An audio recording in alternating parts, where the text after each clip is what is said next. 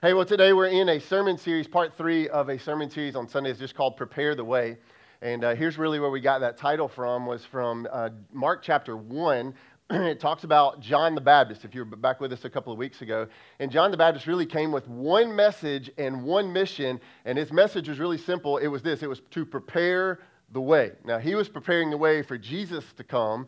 Um, and so we just titled our whole series Prepare the Way. And he, here's the one kind of bottom line question that we've been asking all series long. And uh, welcome in, Collide. We're going to ask that question of you today. Ask you ask that question of yourself if you're a mom, a dad, a student, a single parent.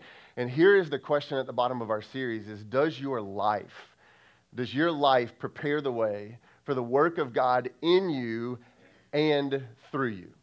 Does your life, does the way that you live, does your priorities, the way that you spend your money, your schedule, what you allow yourself to be occupied with, the way that you entertain yourselves, the conversations that you have, the way you approach your career, the way you go to school, like is it actively living in such a way that you're preparing the way for God to actually do something in you and through you? Part of the beautiful thing about Collide is that there's 48 hours where there's a, a lot of intentionality about leaning in towards Jesus.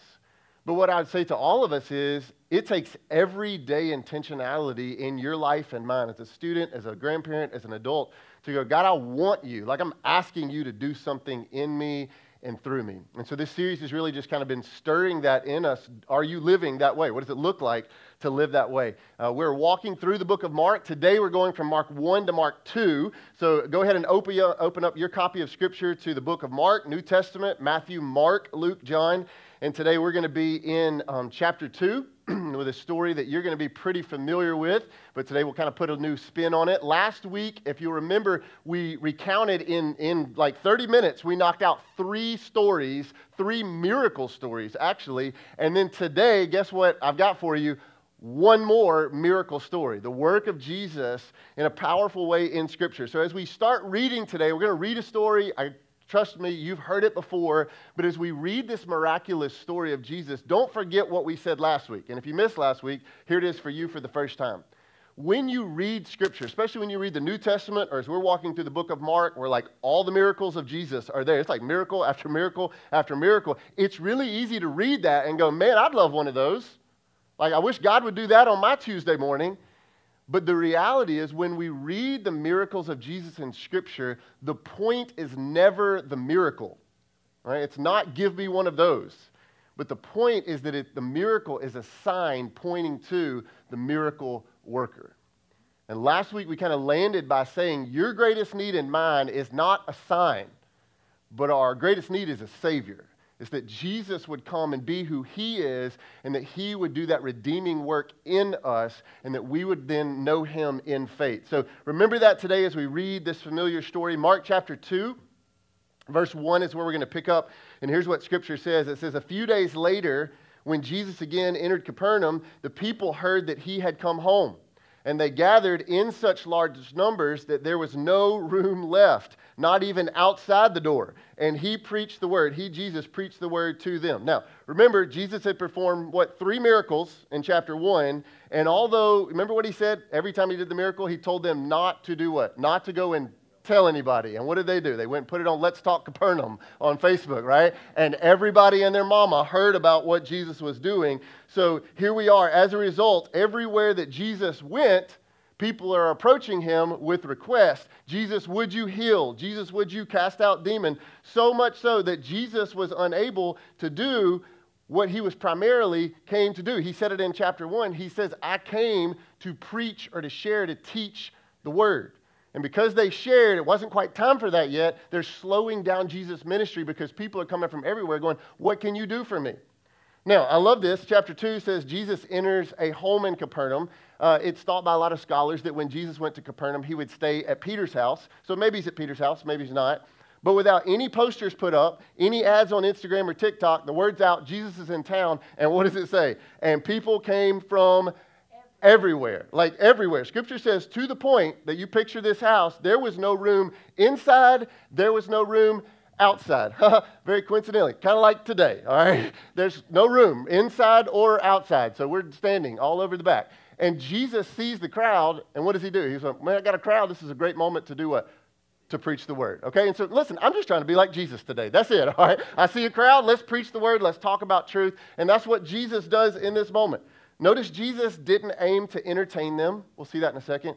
Uh, he wasn't here to just aim to do more healings or give more signs. He wasn't there to put on a show. But what Jesus knew that this crowd, all these people who'd come from all over, what they needed most was the word. They needed truth. See, our, our greatest need is not tradition, it's not more trinkets, but it's truth. All of us deeply need truth. And our goal as the Exchange Faith family, no matter what age you are or your kids are, the next generation is, our goal is truth. In fact, we say that. It's on our wall that we exchange ideas, the world has a lot of them, for truth. Only Jesus is that. And here's what Jesus says to them, or here's what happens next in the story. Pick up verse 3. This is where you're going to start to recognize it. It says, Some men came bringing to him, to Jesus, a paralyzed man and he was carried by four of them. Since they could not get him to Jesus because of the crowd, they made an opening in the roof above Jesus by digging through it and then lowered the mat the man was lying on. Now, scripture says there was a paralyzed man who was carried by his friends. Now, we don't know a whole lot about the paralyzed man other than clearly he was in a pretty desperate position. He could not walk. Like there was zero mobility for him, but the good news was what? That he had four friends. And he had four friends who cared for him so much so, think about this, that they were willing to load him up on a mat, walk however long they had to walk just to get him to the feet of Jesus. Now, we don't know all the specifics of the story, but listen, there's a chance there was no Uber, there was no ambulance. There's a chance these guys maybe walked a few miles taking a corner, right? Let's switch, left hand this time, right? All the way so that they could get this man to the feet of Jesus because what they knew that he needed, they cared for their friend so much that what they knew that he needed was he just needed to be near to Jesus. He just needed the healing touch that Jesus could provide. I want to kind of turn this into a question today. I'm going to pose three different questions to you and really to me. And the first question is this Are you, are you aware of the spiritually paralyzed people in your life? And listen to me, I'm not referring to or putting down in any way people who suffer, suffer from a physical paralysis. Okay, that's a very real thing. But in this moment, what I want us to see is that there was a spirit, there's a spiritual paralysis that we could also diagnose. Every person listening to me today at church, you've got somebody in your life who is spiritually paralyzed. And just like this man's physical paralysis kept him from doing what? Kept him from getting to Jesus. There are people in your household, in your school, around you who they are spiritually paralyzed, and it's keeping them from walking to Jesus. And that could be a number of people today, church. Maybe it's a, it's a classmate at school, it's somebody on your sports team. It's a coworker that you hang out with five days a week. It's an across the street neighbor. It's a friend on social media. Or, or how about this? It's maybe somebody who lives in your own house. And there, there's a spiritual paralysis in their life. And what I've found is I've heard a lot of stories from a lot of people is that that, that spiritual paralysis could look like a lot of different things that keeps us from getting to Jesus. For some people, it's just a, it's a hard heart an apathetic spirit. Um, for some people, it's busyness or bitterness. For some people, it's a very real loneliness in their life or depression. Or this is a real popular one in our part of the woods. Maybe it is, man, a, a wound in their life because of church people or a church experience.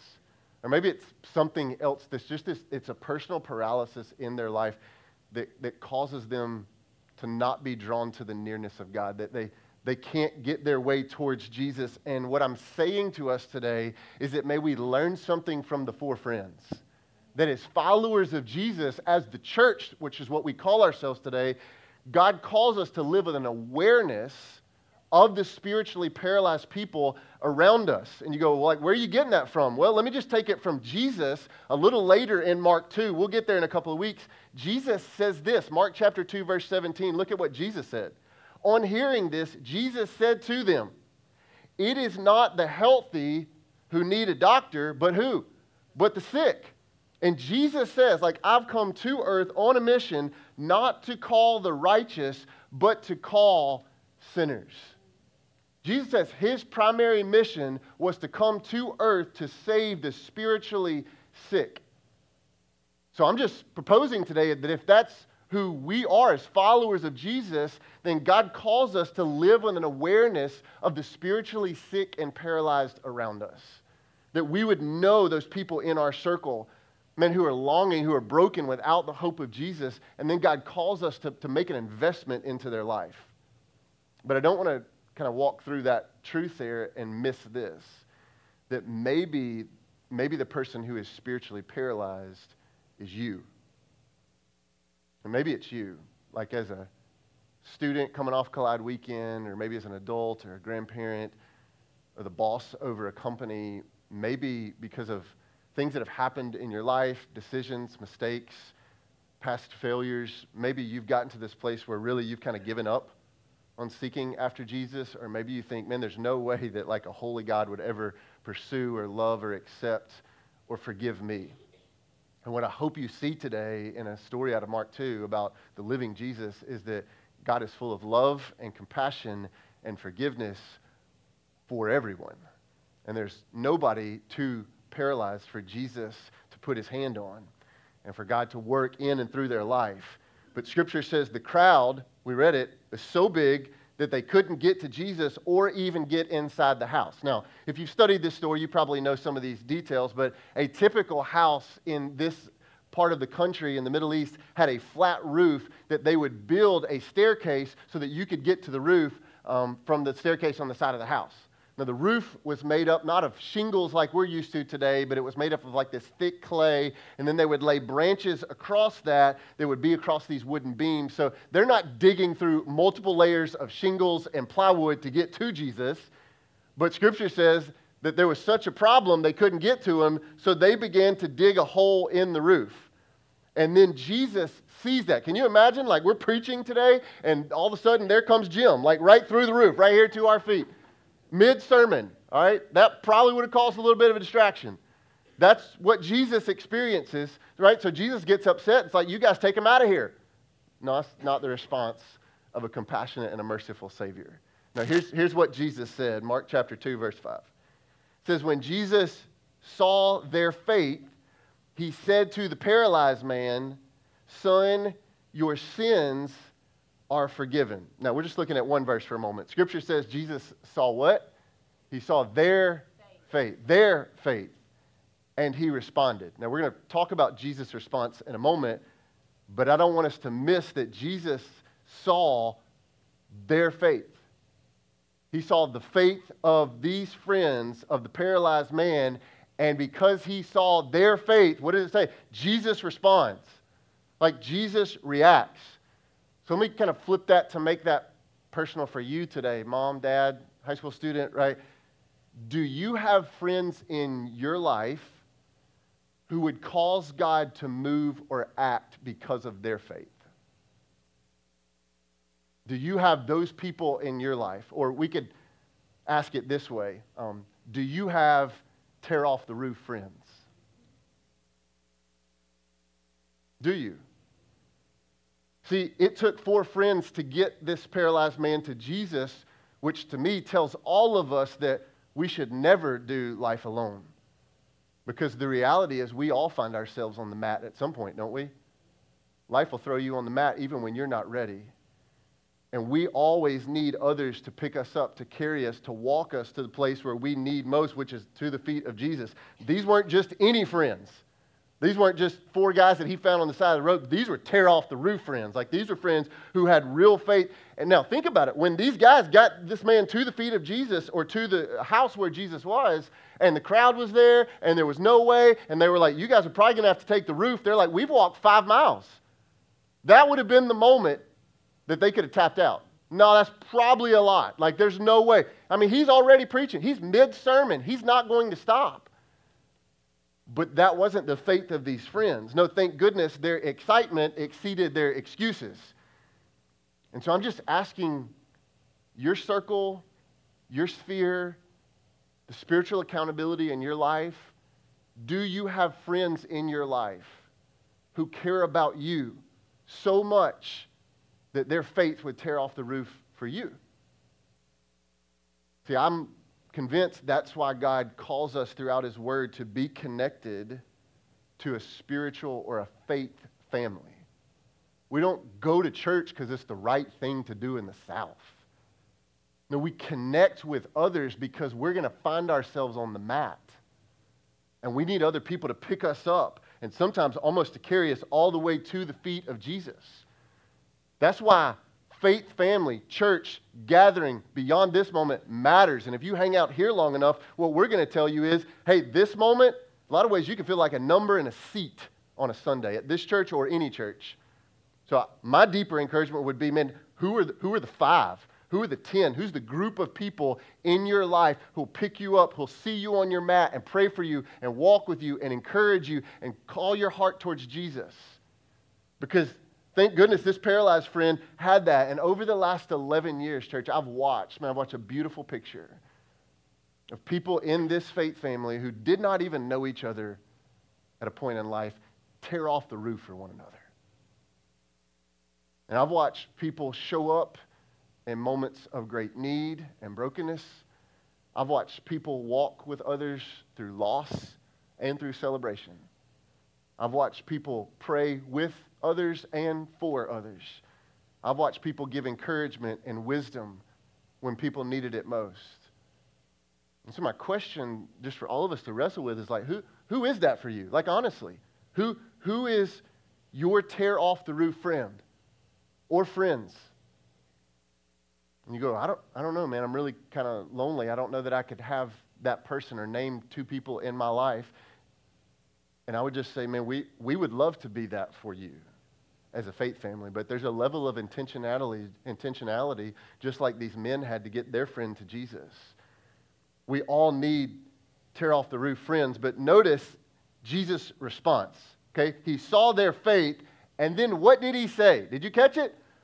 He said it your sins, he looks at the paralyzed man, he says, Your sins are forgiven. Now, let's be honest. These men had gone to a whole lot of trouble, maybe miles, of walking their friend to Jesus to be what? To be healed. He was paralyzed. Bro couldn't walk.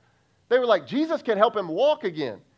They want to get their friend to Jesus to be healed, and here Jesus sees him, and the first words Jesus says to him is what? Your sins are forgiven. And I've just pictured like Jim and Larry and Mo and like all of them up top. No, no, no, Jesus. No, he's paralyzed. Can we do the walking thing? Not, not forgiveness. Why did Jesus say that? Well, it's, it's really clear if you read the life of Jesus.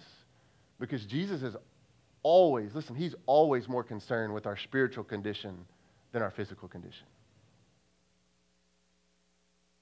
And Jesus saw the deepest need of this man that he didn't just need to walk, but he needed his heart, he needed his life to be redeemed, to be healed. I mean, what good was it if this man had two work, working legs that just walked him straight into hell apart from God? Jesus went for the deepest need of our life. And I'm saying to you and to me today listen, I don't know your story. I don't know what's crazy in your world right now. But no matter what you are going through, hear me, there is no issue in your life that's as big as sin and forgiveness. Just not. We make it, but at the root of all brokenness is the root of sin. Commentator Warren Wiersbe wrote this. You can see it on the screen. He says, Forgiveness is the greatest miracle that Jesus ever performs. See that? Forgiveness is the greatest miracle that Jesus ever performs. It meets the greatest need, it costs the greatest price, and it brings the greatest blessing and the most lasting results. Why did Jesus say your sins are forgiven? Because that was the deepest need that bro had. Walking was secondary, but forgiveness was eternal. And Jesus offered him and gave him the forgiveness that he needed. Now, pick up in verse 6. Look at what happens next. There are some bystanders, and they kind of get all in the mix. It says, Some teachers of the law were sitting there thinking to themselves, Why does this fellow, Jesus, why does he talk like that? He's blaspheming. Who can forgive sins but God alone? Verse 8 immediately Jesus knew in his spirit that this is what they were thinking in their hearts. And Jesus said to these teachers, Why are you thinking these things? Which is easier to say to this paralyzed man, Your sins are forgiven, or to say, Get up, take your mat, and walk? Now, a little bit of context, a whole lot of truth. These men that Mark talks about were some religious teachers, and their role in the day, to summarize it, was to guard the truth of God, to make sure that the truth that was being taught and proclaimed was true to what it said. They were trying to do their job. Now, in a stunning moment, what did they learn about this fellow who was teaching in the middle of the house with the guy at his feet? They learned that he could read their hearts and their minds like that. Did you? I mean, did you read it? It said Jesus knew in his spirit what they were thinking. They didn't even say a word, but Jesus already knew. Now, I'm just saying honestly for me, if I'm sitting there, Jesus reads my mind, I'm like, yep, you are who you say you are. But clearly, they didn't still fully believe. And here's why that was such a big deal. See, for Jesus to claim to forgive sins meant that Jesus was claiming to be God. And because these teachers believed only God for, could forgive sins, therefore Jesus was committing the highest level of penalty that could be committed. He was claiming to be God. And that's why they said he's blasphemous. He's saying something that's so far from the truth. But then in verse 9, we read what Jesus responded with. Jesus asked the men, Did you see it? Such a great question. Jesus is always the great question asker. He says, Which is easier to say your sins are forgiven? Or to say, get up, take your mat, and walk. Now, why did Jesus ask that question? Well, I think there's a few different reasons. One, his point was that either one of those, to say either one of those for a normal human man, was impossible. But for him, as God in the flesh, he could say either one of them, and they were fully possible. Now, think about what Jesus asked saying your sins are forgiven. Got Joe laying on the mat right here, saying your sins are forgiven. Easy to say, really hard to tell if it happened, right? Okay? You can't see, has everything been wiped away in Joe's life? But to say, get up, take up your mat, and walk, maybe easy to say, but everybody in the house is going to know if it happened or not. Are you who you said you are or not? Do you really have the power or not? Here's why Jesus was speaking to the teachers and reacting like he was because one of the points, remember, every miracle is what? It's a sign to point us to who? To the miracle worker. One of the points of this miracle was to reveal the deity of God, that God was in flesh through his son, Jesus. He was revealing that to the teachers, and he's looking at you and me today in February 2024 going, No, I am who I say I am. And here's what happens next Mark chapter 2, verse 10. Jesus responds to the teacher's thoughts, and he says, But I want you to know that the Son of Man has authority on earth to forgive sins. So then Jesus says to the man, verse 11, I love it. I tell you, get up, take your mat, and go home. And verse 12, he got up and he took his mat, and in front of the whole crowd, he walked out in full, full view of them all. And rightfully so, this amazed everyone. And everyone praised God, saying, We have never seen anything like this. What did Jesus do? He gave them the two for one special, didn't he? He says, I know what you want me to say. I know you doubt I can do either one of them. So I'm going to tell him not only are your sins forgiven, you can't tell if that really happened or not in this moment, but I'll also add on take up your mat and walk. And he speaks both of those truths, and that's exactly what happened. He proved that he was who he said he was, and that he held all power and all authority as the Son of God. Like, can you can you imagine? I know it's hard to sort of put ourselves in this moment, but I love to try to do that when I read stories sometimes. Can you imagine the tension in this moment when like Jesus is going back and forth? Like the teachers are tense because they're like, maybe, maybe he really is who he said he was. Maybe, he's really about to do this, and we're, we're about to look a fool.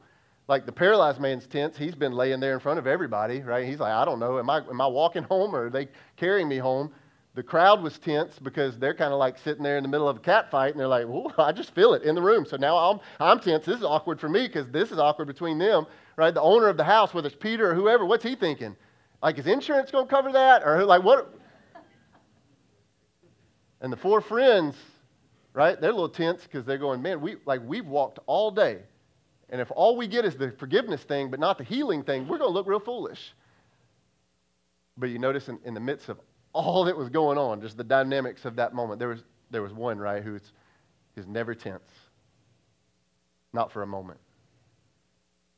No, Jesus knew that in himself, in his words, he held all authority, all power, all dominion, all peace was his, and he said, Take your mat and go home. And the man did in front of everybody. See, the power of Jesus to heal and his authority over sins and over every physical infirmity was proven in that moment. And the teachers, remember their, their goal? The teachers who questioned Jesus to try to catch him in a trap, now what? They got nothing to say. They're speechless. They had called him blasphemous. They thought that they, they got him in a lie. This, like, this is the moment. We're going to get him. But now they had, they had no argument, nothing to say. And I think the, the problem of the teachers was that they were so hung up on what Jesus had done, but what they were missing was who Jesus really was. I think in some ways that's kind of the final question for you and for me today that relates to our life is this Are you trusting God for what He can do? Or are you trusting God for who He is? Are you trusting God for what He can do? Like the crowd who came to the house and overflowed into the street? Or are you simply trusting and leaning in and believing in and putting faith in God just because of who He is? often it's easy to come to God church kind of like a heavenly vending machine. And our prayers and our prayer life can reflect that. God, can you do this? God, will you heal that? God, will you fix this and give me one of those and put that back together? And God, could you make this work out? God, my kids are doing this and my work and my health. And, and we lay all these things out before God. And we can find ourselves only, listen to me, we can find ourselves only trusting God for what he can do. We're just like that crowd that showed up to the house. Man, maybe he'll do something for me. But I believe what God first and foremost wants is that he wants us to just know him for who he is. You say, why does, why does that matter? Well, I think when we only seek God for what he can do for us, follow me, but then in his sovereignty, because he knows more and his ways are higher and his thoughts are greater, then when in his sovereignty he does something different, than what we thought or what we wanted him to do, man, many times our reaction in our flesh is that right, we just kind of pout and walk away. And God, I thought you were. And God, I wish you would have. And God, I prayed. And God, I trusted, but you didn't. But the difference here today is when we trust God just for who he is, what do we learn? Well, we realize his character is it's trustworthy and it's loving and it's graceful and it's merciful and it's kind and it's compassionate. And when we trust him just for who he is, what we begin to realize is that we can trust him no matter what he does. Because he's a perfect father. He's a, he is a healer. He is the great teacher. He's, he's everything that we need just in who he is, regardless of what he does. So, my question for you today, maybe as a student or as a parent, on the mountaintop of life or maybe walking through a valley, is it when you think about God and who He is to you and why would you lean in and why would you sing to Him and why would you pray to Him and why would you read His Word and why would you chase after Him? Is it really just for what He can do? Or is it deeply to know Him for who He is? My prayer today is that God would stir in us a desire for relationship, and then that relationship would go so deep that it might sprout out in faith, like the faith of these friends, that we'd be surrounded by tear off the roof friends in our life who love us deeply and encourage us and hold us accountable towards Jesus. And when we live with that faith and when we surround ourselves with friends like that, then we begin to see the power of God displayed in our life and through our life as we prepare the way for Him to work through us. Thanks for joining us online today. As we gather, we sing songs of worship, we center ourselves on the truth of God's Word, we encourage one another through community, and we do it all so that we might be changed to live more like Jesus. Through our time today, we pray God showed you what it means for you to follow Jesus with your life and to live as the church in the world. We are available and ready to pray for and encourage you as you discover and grow in your faith. To speak with one of our ministry team members or to have someone pray for you, you can text your first name to 601 397 6111 or message us through any one of our social media channels. Our ministry team would love to pray for you and help you in any way. You can also find reading plans and other resources to help you take next steps in your faith on our website, www.theexchange.cc. As we close out our time today and prepare to scatter as the church, let's speak out our declaration together.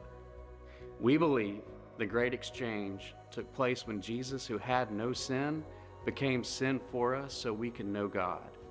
We exist to see people exchange their old life for new life in Christ and live out their purpose. Christ's love compels us to exchange ideas for truth. God's word is our standard selfishness for serving, we will serve others. Pleasing for reaching, we will share our faith. Keeping for dispersing, we will make disciples.